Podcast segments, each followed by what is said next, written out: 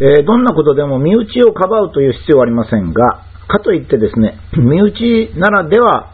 知らないということをですね、えー、社会一般に暴かれるというのは非常に辛いことですね。人間の日常生活の中にはですね、表面には出ないことがあるんですよ。ちょっと例が悪いんですけど、どんな美人でもトイレに行くわけですよね。それは事実なんですけども、事実だからといって、その写真を公表するっていうようなことがあればですね、やっぱり人間らしくないって言ってもいいし、そういうことをするのはですね、人の道に反しますよね。えー、今回のスタップ事件の場合ですね、えーと、利権の委員会の記者会見は本当に私はひどかったと思うんですね。その意味で組織の中で仕事をする若者に大きな打撃を与えたと思います。多くの人は、おぼこさんのような優秀な研究者が海外に出てしまうのではないかということを心配しておりまして、またそれはそうなんですけども、それ以上に打撃を受けたのは多分ですね、普通の研究者で組織の中でやってる人がですね、本当に小さなミス、例えば2枚の写真を間違ってレポートを出したというだけでですね、会社が外部に向かってその人の、その若者のです欠点、その研究に、そのそういう事実に関係ない欠点を暴くということをするとですね、それはもうなかなか辛いわけですね。っていうのは、まあ近くいる人はいろんな欠点も知ってますからね。まあそれはちょっと待ってくれよというのは、これはかばうとかそういうことではなくて普通ですよね。私は今度のことで、まあ、具体的に、うん、示しますけど、おぼかたさんが悪かったから悪いと言ったんじゃないと思うんですよね。あの、悪かったので悪いと言ったんならいいけど、そう、そうじゃなくて、社会がおぼかたさんを悪いと言ってるので、利権は悪いところを探したっていう感じなんですよね。だから、その、利権自身が委員会を開いて、どう見てもこれは悪いと思ったんなら別だけど、社会が悪いと思ったので、それを補強するために、おぼかさんの日常生活を探して、悪いとこどっかないだろうかって、それを表に出してきたっていうことですね。それをきちっと説明しますと、委員会が不正と認めたのは、2枚の写真と1枚の写真の加工なんですよね。まあ、これ以外は、あまあ、あの、少し問題があるかもしれないけども、不正ではないというふうに認めてるわけですね。この2つが問題なんですが、これが悪意だと言ったわけですね。それでまあ、すぐおぼかさんがこんな悪意のはずがないと言って、まあ、記者会見に臨んだわけですが、最低でも次のことが必要だと思うんですね。まず2枚の写真は単純ミスだったか悪意だったかっていうのはですね、もう条件があるわけですから、これきちっと言わなきゃいけないんですね。正しい写真がない場合ですよ。まず、そうですね、正しい写真がなければ、その写真を補うために、あ他の写真を使う。まあ、これはまあ悪意と言ってもいいですね。それから正しい写真があっても、違う写真を使わないと結論が出ないっていう場合ですね。これ正しい写真はあるんだけど、それがちょっとおかしいので、別の写真を使って結論を導き出す。こういうことがあったかどうかってことですね。ところが事実はですね、正しい写真があったんですよね。まあこれは、おぼかさんが言ってるように、あったんだからそれを使えばよかったと。えー、間違った写真がいつのものか調べたら大学時代のものだったと。えー、実の利権で研究した写真を使うべきだったと。それでその写真がさらにその委員会にもうすでに提出されていたっていう、そういうことがあったわけですね。私はですね、さらにちょっと違う、違うっていうか、もう一つあると思うのは、私が読んだ限りでは、違う写真を使わなくても結論は変わらないですよ。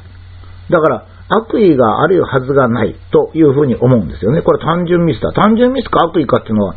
これ非常に重要ですからね。だから悪意であるというふうに言うんだったら、正しい写真がないと言わなきゃいけない。これ言わなかったんですね。だって提出を受けてますから。正しい写真を使ったとき違う結論になるのかってことも言いませんでした。あ委員会はですね。正しい写真を使っても間違った写真を使っても同じ結論なんですよ。今度の何しろ80枚の図表とですね、4個のビデオがありますからね、ちょっとぐらい違ってもですね、変わんないんですね。それから写真の加工の方ですけども、これも2つあり得るわけですね。わかりやすくするために加工する。これいくらでもあるんですよ。例えばですね、粒の写真の粒の外側を像を大きくしたりですね、もういくらでもそういう方法っていうのはもう別に悪くはなんともないんですよ。だって論文は分かりやすく書かなきゃいけないんで。しかし嘘をついて加工しなければ結論が得られないという場合は嘘なんですよ。で私はね、あのー、この論文を読みますと、先ほど言ったように80枚の図表と 4, 4個のビデオがついてて、この加工した写真が加工しなくても全く変わりません。私はそういう見解ですね。だけども、委員会がそうじゃないっていうなら、加工しなかったら結論がどう変わるかってことを言わないとですね、ダメなんですよね。雰囲気的に言っちゃいけないわけですね。それから3番目はやっぱりどうしてもこういった悪意は動機が必要ですよ。悪意とか捏造が存在するためには動機がいります。この動機は非常に簡単で、写真をごまかさなければ論文が通らないっていうやつなんですね。つまり、正しいやり方をしたら論文が通らないから嘘をつくと。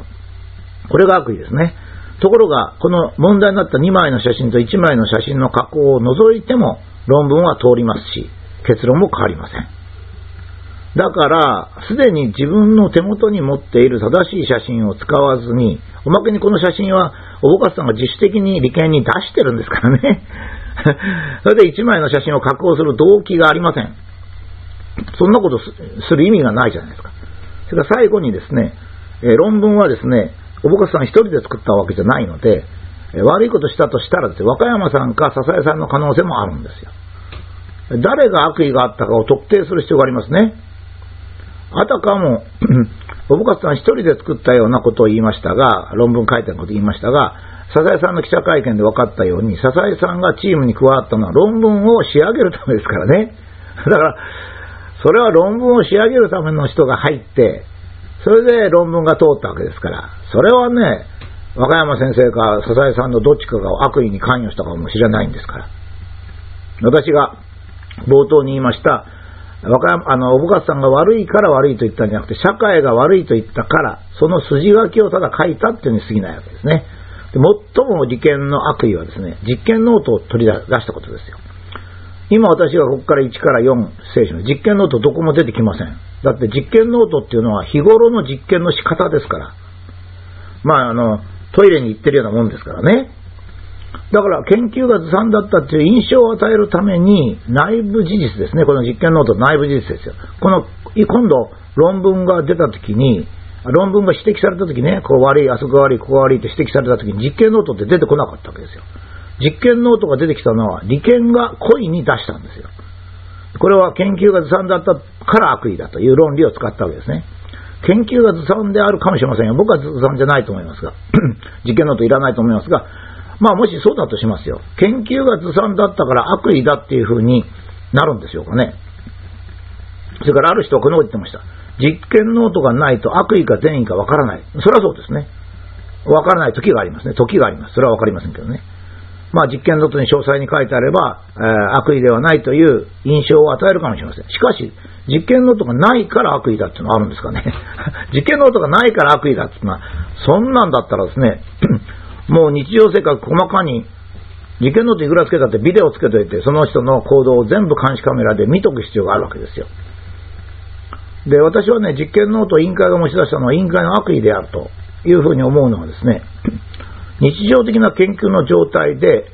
みんなが知らないことで彼女に不利になること。まあ本当はノートはいらないんだから不利にもならないんだけど、不利になるような形で暴いたってことですよ。つまり、捏造されていなければ論文は通らないという最も基本的なことは全く言わずに、ありえないとか研究がずさんだというのを繰り返したわけですね。もうこれは悪意以外の何者でもないですよ。雇用者が その組織にの関して起こったことですね。これについて、これはまた全く別のことですが、事前に、えー、その雇用者のその組織が十分に調査せず、本人は承知しているのかという記者の質問に異議申し立てすればよいというのはもう組織ではありません。組織でなければ罰することはできません。あの、えー、もし委員会が大方さんを罰するとしたら罰するだけの権限がいります。権限は大方さんを雇用してるからというのが権限ですね。じゃあ雇用してるからから罰するんだっていう人は雇用者としての義務があります。それは事前に十分に聞き取り、事実についてできれば100%あの、えー、合意しておくことです。これはできるんですよ。あの、私もそういうこういう経験ありますが、えー、何かの事件が起こった時に内部ですとね、ちゃんと事実だけは全部合意できます。それで相手が言ったことを全部記録して、もう一回最後に私の方から相手に、これはこうですか、これはこうですかつって全部事実は合意することができます。その上で判断しますね。できればその判断についても、事前に本人にも了解を取って、本人がそれに対してあの違うと言ってもいいんですけど、まあ、とにかく、こういうこと言いますよっていうことについては了解を得て、そして外部に公表するっていうのがですね、中立的方法ですよ。これが中立です。これが本人に有利じゃありませんね。これ中立ですね。これが中立であります。だから、今度のことは中立ではないんですよ、利権が。その意味では今回の事件は利権に悪意があったのは明らかですね。利権に悪意があったんですよ。だからその利権の悪意が、悪意のある利権が人を裁くことはできないですね。悪意があるんですから。で、マスコミもですね、大きな組織は叩かないという原理をちょっとやめてですね、もう少しやっぱり事実を 大きく見て、この事件は何なんだ、何を報道しなければならないのかということを考えてもらいたいと思います。